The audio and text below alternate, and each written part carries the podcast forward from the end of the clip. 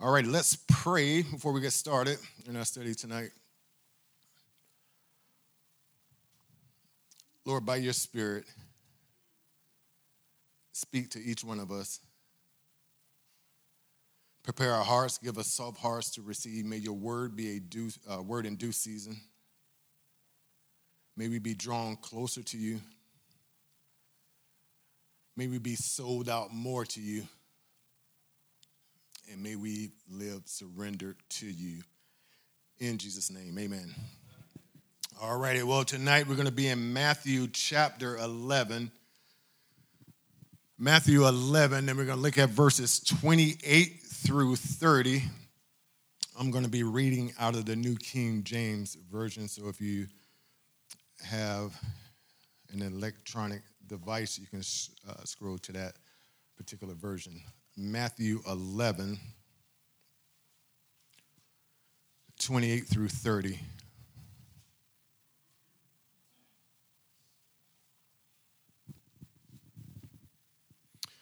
All right, let's read the passage first and then we'll go back through it. Jesus speaking says, starting in verse 28, Come to me, all you who labor and are heavy laden and I will give you rest. Take my yoke upon you and learn from me, for I am gentle and lowly in heart, and you will find rest for your souls. For my yoke is easy and my burden is light. So, here in this passage, Jesus is giving an invitation to all who are weary to all who are worn down, to all that feels like they cannot go any longer in life because of the heaviness of life. Jesus' message to those in that position is surrender. Surrender to Him by giving up on any self reliance, any self dependence. Surrender. Because living life in our own strength, living life according to our own efforts, will wipe us out. It will burn us out. It will leave us emotionally and spiritually exhausted. So Jesus invites anyone in this position, anyone who's going through this heaviness, anyone who's laboring in this heavy burden, Jesus says, Come to me to let go and surrender and allow Him to be in control. And in the first part of verse 8, the invitation is personal, where He says, Come to me. Come to me, all you who labor and are heavy laden. So, when we're in that position where we're not depending on Jesus and we're brought to a place of weariness and heaviness, we need to go to Jesus. Because living independent of Jesus will cause distance from Jesus. And this is why he says, Come to me, because something has gotten away and caused a distance, and usually it's self reliant living. But living independent of Jesus will always cause distance from uh, Jesus. The Lord said in Jeremiah chapter 2, verse 13, the Lord speaking here. He says, My people have committed two sins. They have, what's the next word? Forsaken me. So there's a distance between them and the Lord. They've forsaken me, the spring of living water. And so here's the reason why there's distance. And they have dug their own cisterns, broken cisterns that cannot hold water so this is something that they did on their own. It's their own cistern, their own means, something they did in their own efforts, independent of God, and the result is distance. It's a forsaken. Paul tells the Galatian believers in Galatians 5, verse 4, he says, You are severed, you are severed or distanced from Christ you who would be justified by the law. And we know the law is self dependent living, living according to our own efforts. And when we live independent of Jesus, it's always going to be a severance, it's always going to be a distance. And notice he says, You have fallen away from grace. So, living a self dependent lifestyle will create distance between us and the Lord. It causes separation. So, when we find ourselves in this position, it's something that we all struggle with because our natural reaction is to be in control, but control will lead to weariness. And when we find ourselves like this, get to Jesus as quickly as possible. Draw near to him.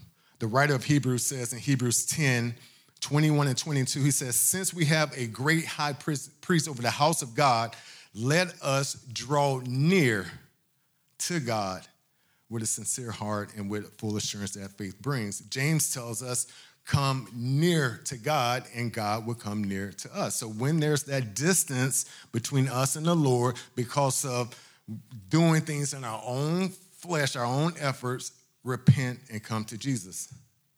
That's the invitation. Now, it's important for us to remember that we're coming to Jesus and not to anyone or anything else. Because a lot of times we tend to think that we can find rest outside of Jesus. This is why we see addictions and overspending and constant change in employment and so on. Because we think rest and contentment can be found in other places other than Jesus. But David let, lets us know in his psalm that rest only comes from Jesus. Rest for our soul only comes from the shepherd. In Psalm 23, a familiar uh, psalm, David says, The Lord is my shepherd. So when Jesus is in control, when Jesus is leading, when Jesus is the shepherd, listen to the fruit of this I shall not want. He makes me to what? Lie down he provides rest. He makes me to lie down in green pastures. He leads me beside the still waters. And here it is He restores or refreshes or brings rest to my soul. So the Lord is the one, the only one that provides rest, calmness, and settledness for our souls. No one else can do it. Nothing else can do it. Only Jesus. So we go to him for rest.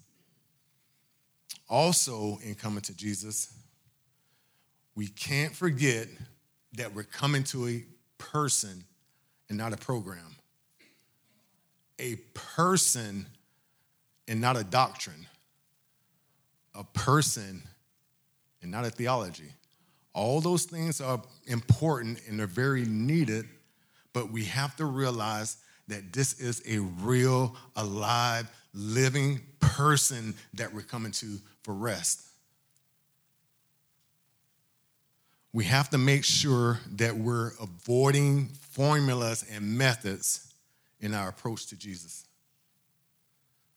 because we're called to reality and not to religion.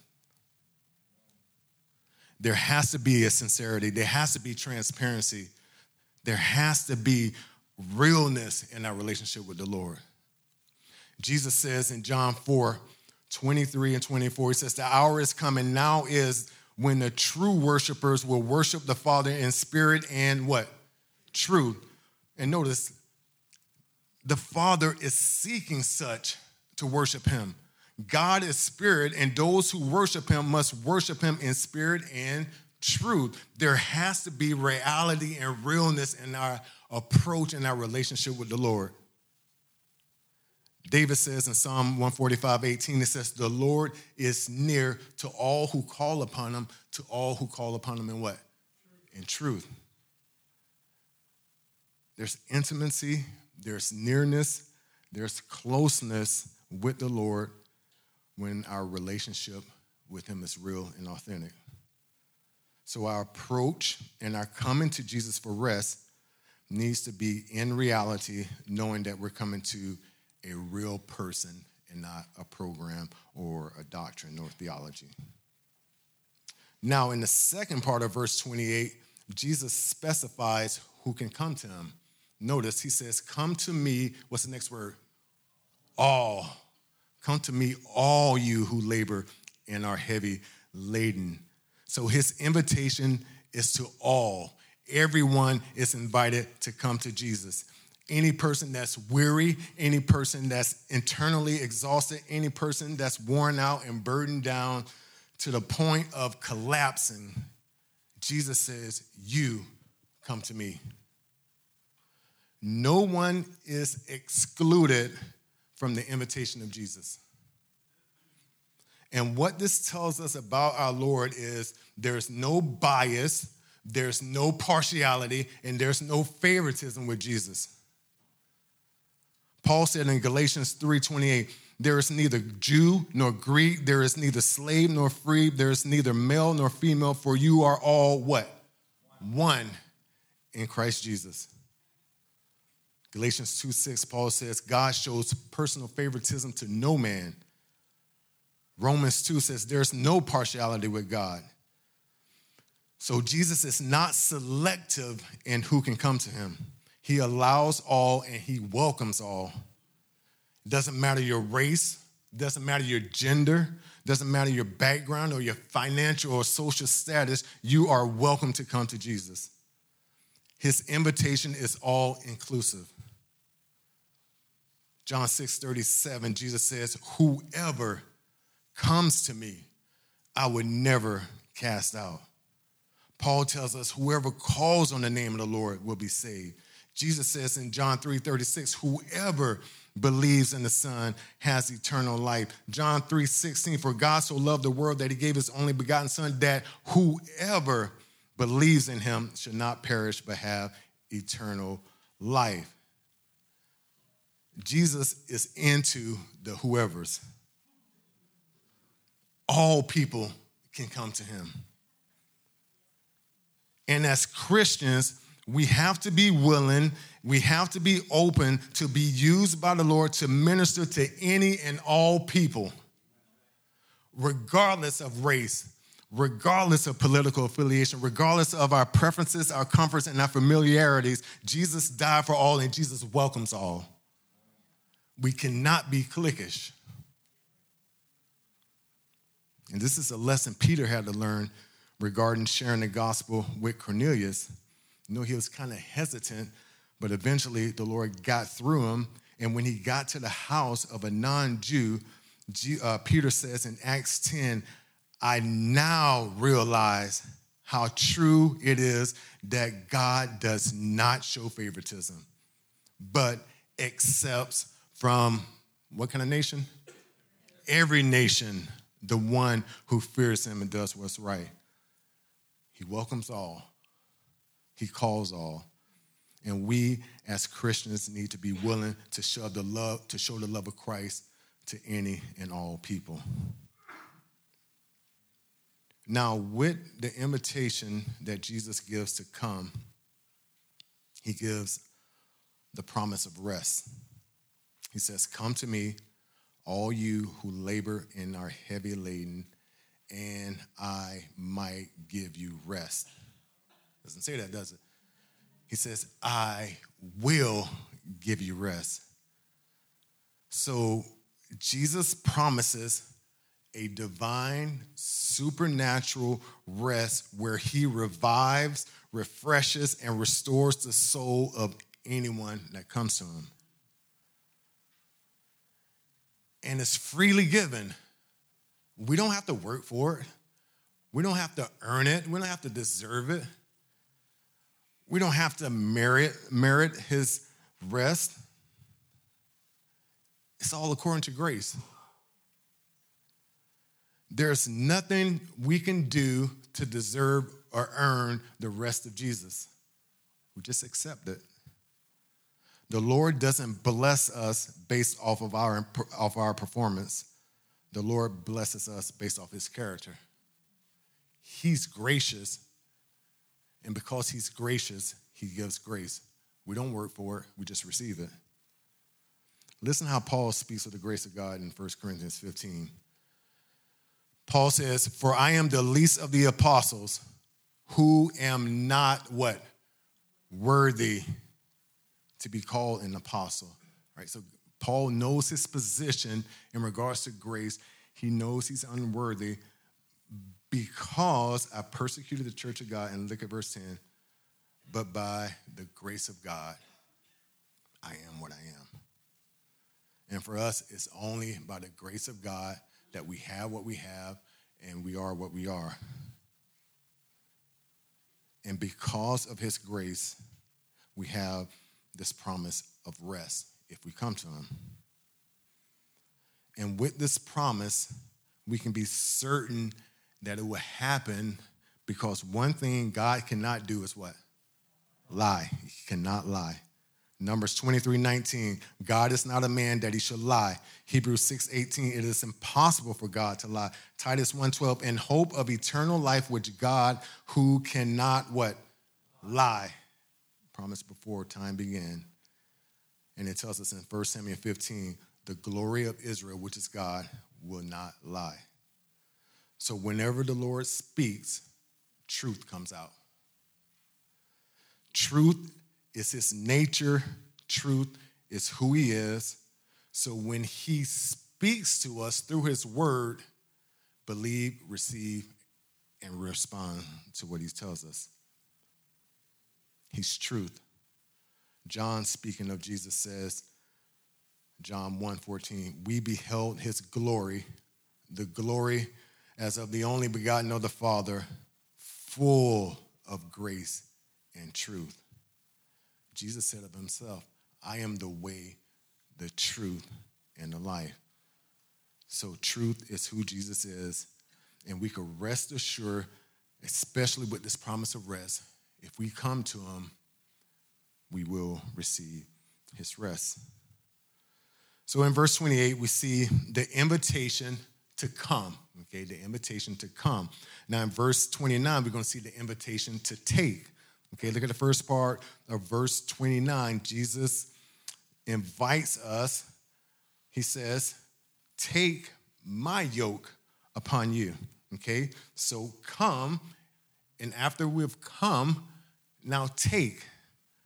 Take his yoke upon us. So here we see the exhortation to take what Jesus has, to take what is his, to take what he possesses. And in this case, it's his yoke. Now, a yoke was a wooden crossbar or a harness that was used to connect two oxen in order to have more efficient plowing. The yoke brought them together. So when Jesus tells us to take his yoke, he's calling for nearness. He's calling for closeness. He's calling for intimacy. He's calling for union to walk together with him through this life. And he's offering us fellowship, intimate fellowship. It's submission to take his yoke, but that submission brings intimacy. It's the same call that we see Jesus makes in John 15, where he tells us to abide in him. Same principle. So keep your finger in Matthew and turn right a couple books to John chapter 15, and we're going to see the call to intimacy through abiding in Jesus. John 15. We're going to look at verses 4 through 8.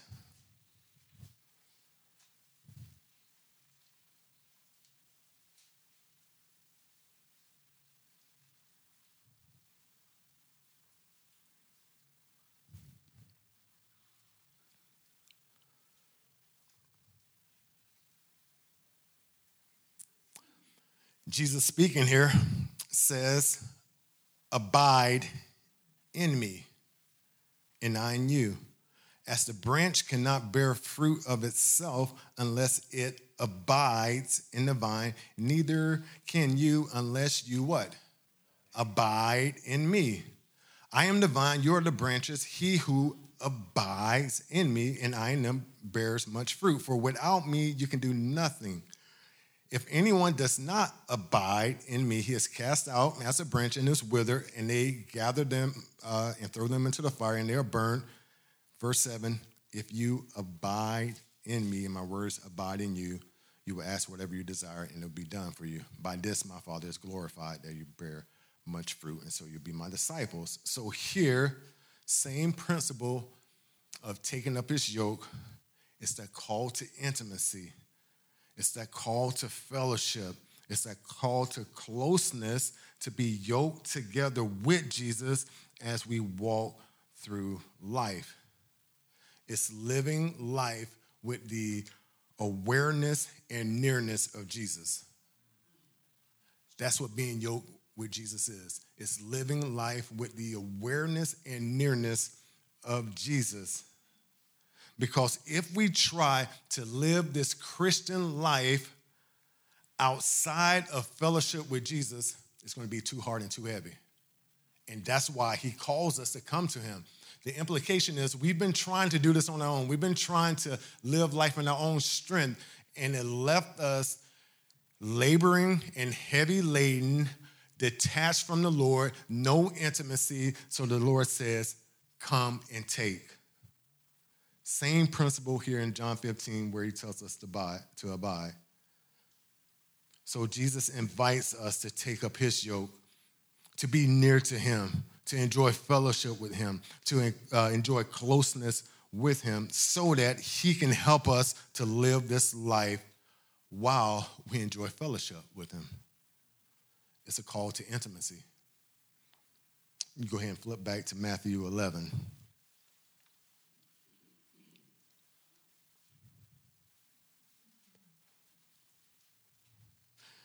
So, not only does Jesus invite us to come to him, not only does he invite us to take from him, but he also invites us to learn from him.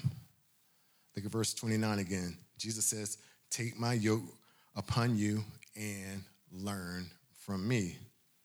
So the call here is discipleship. He's calling us to learn about him as we learn from him. He's both the teacher and the homework.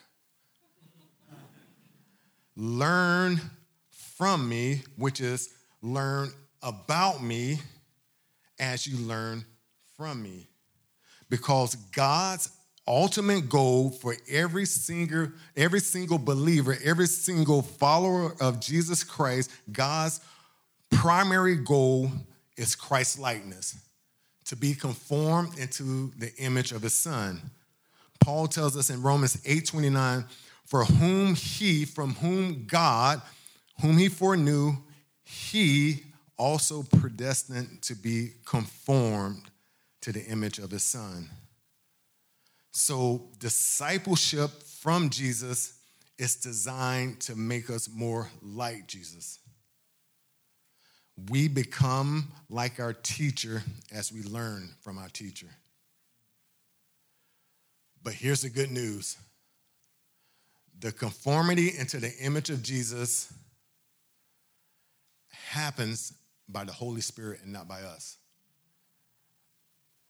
We do not have to change ourselves. The Holy Spirit changes us as we're yoked with Him and learning from Him. It's the work of the Spirit of God. And Paul tells us this in 2 Corinthians 3:18. He says, "We all with unveiled face, beholding as in a mirror the glory of the Lord, and here it is, are being transformed into that same what? Image from glory to glory, just as by the who? By the Spirit of the Lord. So we're becoming more and more like Jesus as we remain in fellowship with Jesus, as we're being discipled by Jesus, and by the Spirit of Jesus, we're being changed into the image of Jesus. I cannot repeat that. It wasn't in my notes. That was a freestyle for you. it's the power of the Holy Spirit that's conforming us into the image of Jesus as we learn from him. So, how How do we learn from Jesus? How do we become disciples of Jesus? What does discipleship from Jesus look like? Two things, and it's not an exhaustive list, it's not a complete list, but two common ways. One, be teachable. Be teachable. We have to want to be discipled by Jesus. We have to want to learn from him. We can be forced, especially teenagers, we can be forced to read our Bibles. You're not getting on that device until you read your Bible. And the heart may be a million miles away while we're reading our Bibles. There has to be a desire for discipleship. There has to be a desire to learn from Jesus. We have to be teachable in order to be discipled by the Lord.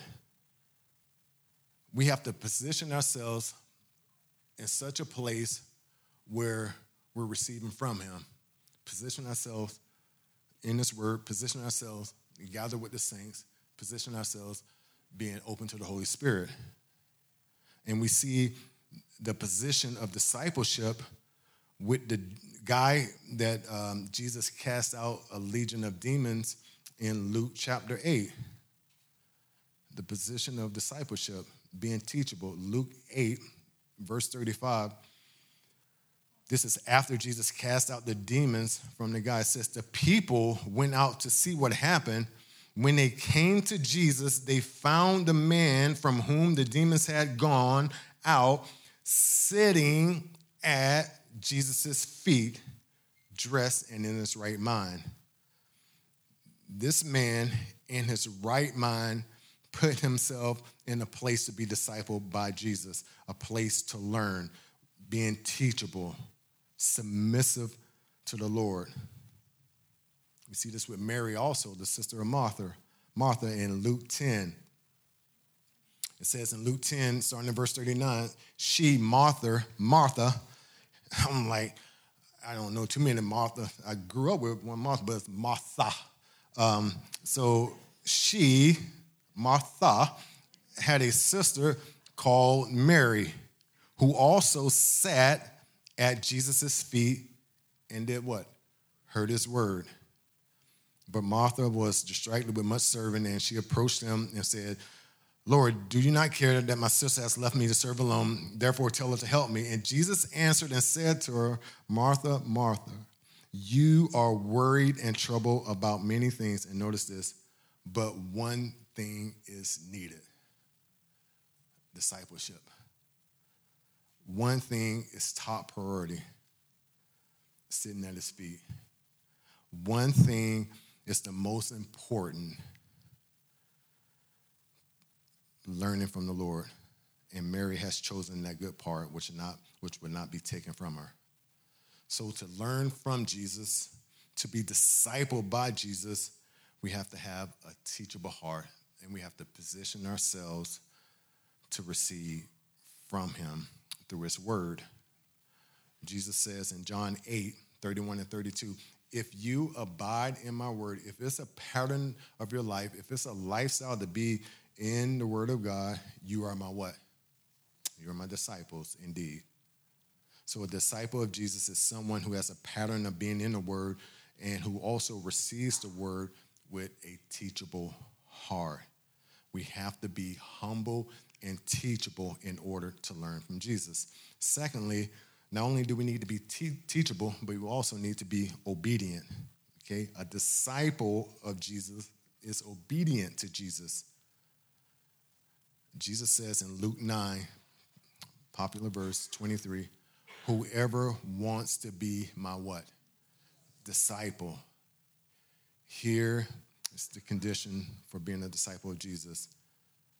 Must deny themselves, take up their cross daily, and what? Follow me. Obedience.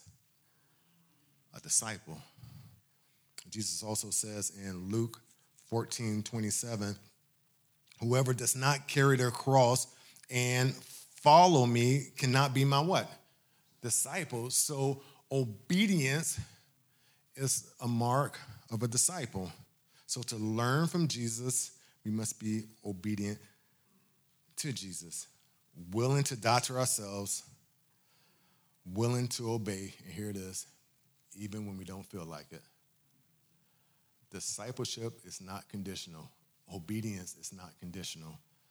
A true disciple obeys regardless, even when we don't feel like it. And we see this example with Jesus in the garden. And I know some of us may think it's sacrilegious or it's kind of blasphemous, blasphemous, but when I read this, I don't think there was an ounce of feelings in Jesus to be obedient to take up that cup. I don't think Jesus felt like going to the cross. And yet he says, Luke 22 42, Father, if it's your will, take this cup from me. What's the cup? The cross. I don't want to go to the cross. Nevertheless, regardless of how I feel, regardless of what I don't want to do, nevertheless, not my will, but your will be done. A disciple obeys regardless. A disciple dies to themselves regardless. A disciple follows Jesus regardless, even when they don't feel like it. This is discipleship. This is what Jesus is inviting us to. This is how we learn from him. Now, in the next part of verse 29, Jesus tells us the motive.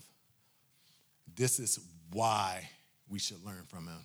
This is why we should be obedient to him. This is why we should position ourselves to hear from him and to be led by him. He says, For I am gentle and lowly in heart. That's some heavy stuff. I am gentle and lowly in heart. The reason why we should be taught by Jesus, the reason why we should learn from him, the reason why we should be discipled by him is because his heart and his nature is gentle and humble. This should change everything for us as a disciple. Gentle and humble. He says that about himself. This is his proclamation of his heart and nature. Take my yoke upon you and learn for me from me because of who I am, gentle and lowly in heart. Paul gives us a peek into the humility of Jesus when he tells us in Philippians 2 5 through 8. He says, Let this mind be in you, which was also in Christ Jesus. And here it is, who being in the form of God, okay, Jesus is God, okay, speaking of his deity. So God he did not consider it to be robbery to be equal with God, but in contrast to that, in contrast of being God, in contrast to being in heaven in perfection, made himself of no reputation, taking the form of a bondservant. And he's telling us to take his yoke, but he set the example, taking the form of a bondservant and coming in the likeness of men and being found in appearance as a man, what did he do? He humbled himself and became obedient to the point of death, even the death of the cross, the humility of Jesus. The gentleness of Jesus. It tells us in Matthew 12, he would not quarrel or cry aloud, nor will anyone hear his voice in the streets. He's not brash, he's not harsh. And here it is, verse 20 a bruised reed he would not break, a smoldering wick he would not quench. The gentleness of Jesus. After his baptism, came uh, out of the water, and it said the Holy Spirit descended upon him in the form of what? A dove, a very gentle bird. This is the person we're following. This is the person who's inviting us to learn from him. This is the person we're submitting to. This is the person we're yoked with. Who wouldn't want to follow someone like this? Who wouldn't want to be led by Jesus? Who wouldn't want to surrender their lives to Him and allow Him to be in control? Gentle, humble. This is His character, this is His nature. And when we believe this, accept this, and resolve to live in this truth, it should change everything about our Christian life. The way we read our Bible should be different now. The way we pray should be different now. The way we view trials should be different. The way we interact with each other should be different now. Gentle, humble. The truth about the heart of Jesus should change everything for us. It should hit us to the core to cause a response where we're willing to live differently now because of the person we're following. the more we're yoked with Jesus, the more we learn from him, the more we're going to become gentle and humble. You remember? He's the teacher, but he's also the homework. We become like our teacher. And one of the best ways to know how we're doing spiritually, how we're doing um, in our growth with the Lord, is how we're doing in our gentleness and our humility. Because as we're following him, that's what he's changing us into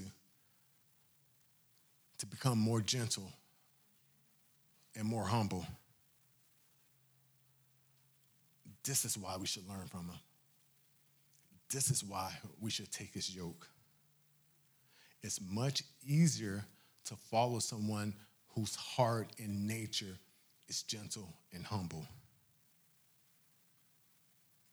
Jesus tells us at the end of verse 9, uh, I'm sorry, verse 29, he tells us the result of being yoked with him and the result of learning from him. Here's the result you will find rest for your souls. There is rest that will be found as we walk yoked together with Jesus being in fellowship with Him, being discipled by Him, learning from Him will always lead us to rest for our souls. The writer of Hebrews speaks of this principle in Hebrews 4 9 and 10. He says, There remains, therefore, a rest for the people of God. So, this rest to be found. For he, the person, who has entered into his, God's rest, who has entered into fellowship with God, who's being yoked with God, this person has also ceased from his works as God did from, did from his. So as we give up on self reliance self dependent living and surrender to Jesus, ceasing from our works, we will find this rest. The Lord speaks on this in Jeremiah 6. He says, Jeremiah 6 16, he says, Stand in the ways or stand on the roads and see and ask for the old paths where the good way is and walk in it. So if we walk in the good way, his way, then you will find what? Rest for your souls.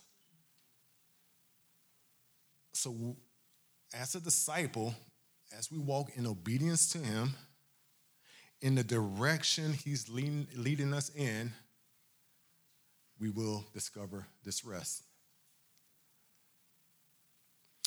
Jesus ends our passage by saying in verse 30, For my yoke is easy and my burden is light. The yoke and burden of Jesus is a testimony of his heart. His heart is gentle and lowly, and his yoke is easy and his burden is light. The two testify of each other gentle, humble, easy, light. A testimony of his character. Now, Jesus is not saying, I'm going to say that again. Jesus is not saying life is easy and life is light. As if we're never going to experience anything hard or difficult in life. That's not what he's saying. In fact, he says in John 16, in this world you will have trouble. Paul says in Acts 14, we must through many what? Tribulations enter the kingdom of God. Paul also uh, tells Timothy, all who desire to live godly in Christ Jesus will suffer persecution. So Jesus is not saying life is easy, life is light. He's not saying that we're not going to go through tough things, but living for Him, following Him, doing what He has called us to do, that's an easy yoke and a light burden because He empowers us to do it. That's the difference. His yoke is easy and his burden is light because he empowers us to live for him.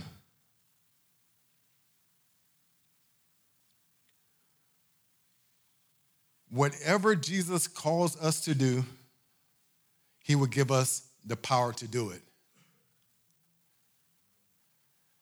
This is what makes the yoke easy and the burden uh, light. Power from the Lord. Paul says in 2 Corinthians 3 5, not that we are sufficient of ourselves to think of anything as being from ourselves, but our sufficiency is from where? It's from God. The only reason we're sufficient to do anything of spiritual worth is because God has given us the sufficiency for it. Easy yoke, light burden because the power is from him. Paul also says in Philippians 2:13, "For it is who? It is God who works in you both to will and to do for his good pleasure." Paul tells us in 1 Thessalonians 5:24, "He who calls you," talking about God, whatever God calls us to, he who calls you is faithful who will also what? Do it. So if he calls, he's going to do it easy yoke, light burden, because he empowers us.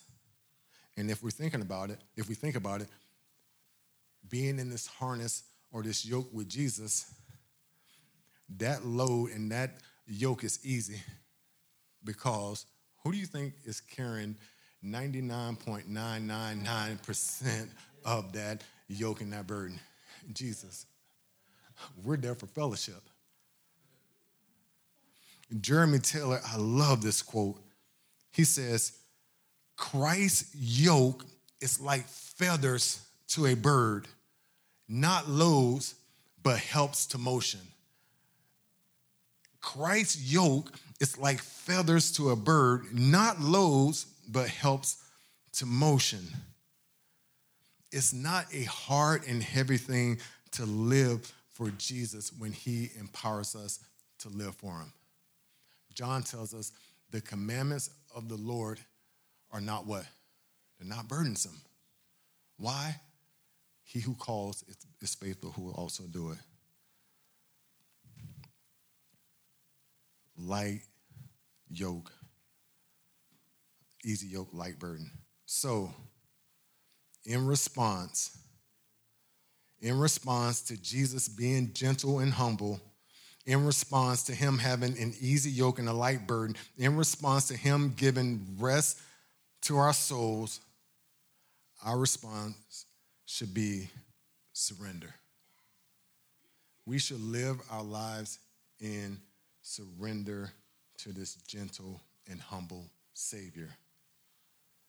In closing, three ways from our passage on how we can surrender to the Lord. Uh, we touched on it briefly as we went through, but I want to zoom in a little bit, a little bit more for the sake of application. So, three ways we can surrender to Jesus. Number one, we can come to Him.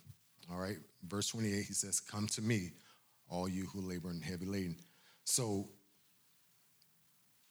we come to Jesus when we're burnt out, when we're weary and worn out, by leaving what took us away from him in the first place. There was something that drawn us away that we must leave in order to come to him. So the question is, what is the thing or what is the person that has drawn us away from the Lord? It could be a certain relationship. It could be a stubborn heart that has caused separation from the Lord. It could be a pattern of anger or pride or unforgiveness or bitterness or resentment. What is the thing that has taken us away from the Lord? And when the Lord shows us, repent and come to Him. Second way we can surrender to Jesus is take from Him. Verse 29, it says, Take my yoke upon you. The implication here is we're burdened down, inwardly exhausted, because we're carrying a yoke that's not from the Lord. We're yoked with something that Jesus isn't in. And that certain thing, whatever it is, has caused us to become restless and agitated. And a lot of times it's control. We've taken up the, the yoke of control. We're trying to control the situation, and now we find ourselves without rest. Other times, it may be that we agree to take on something that the Lord didn't put on us. And the result, we're extremely stressed out. So we have to be careful with the yokes we take up, and we have to make sure that it's the Lord's yoke and not anyone else's yoke. And if we find ourselves currently with a yoke that's not of the Lord, surrender it to Him.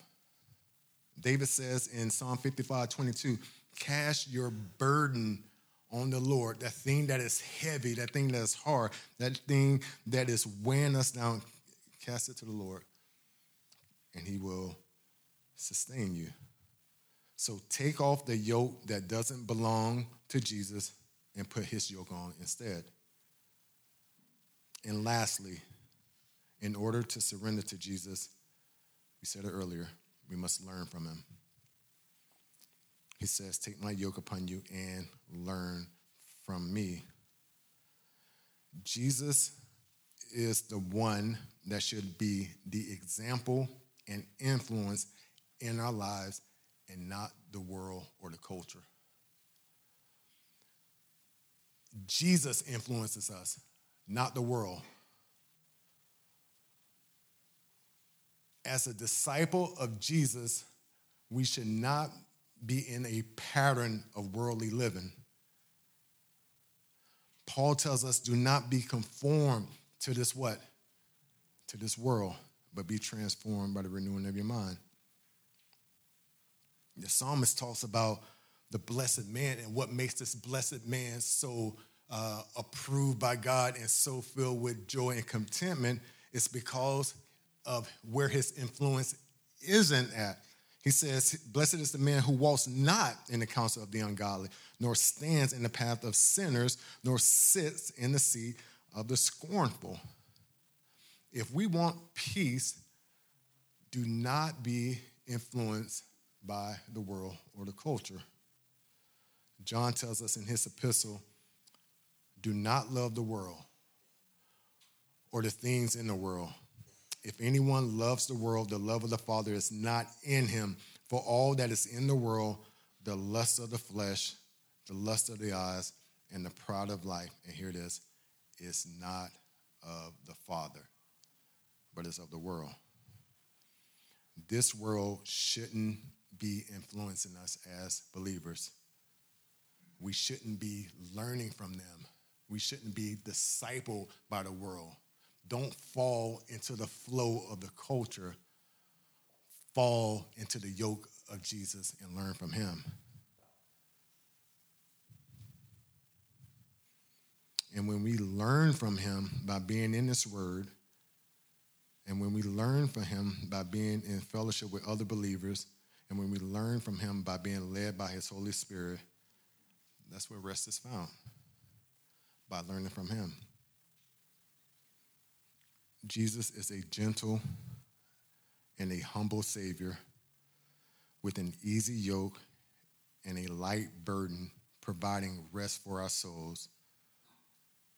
Therefore, let's live our lives in surrender to Him.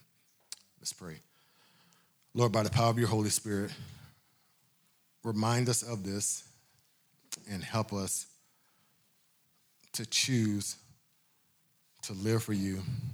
In Jesus' name, amen.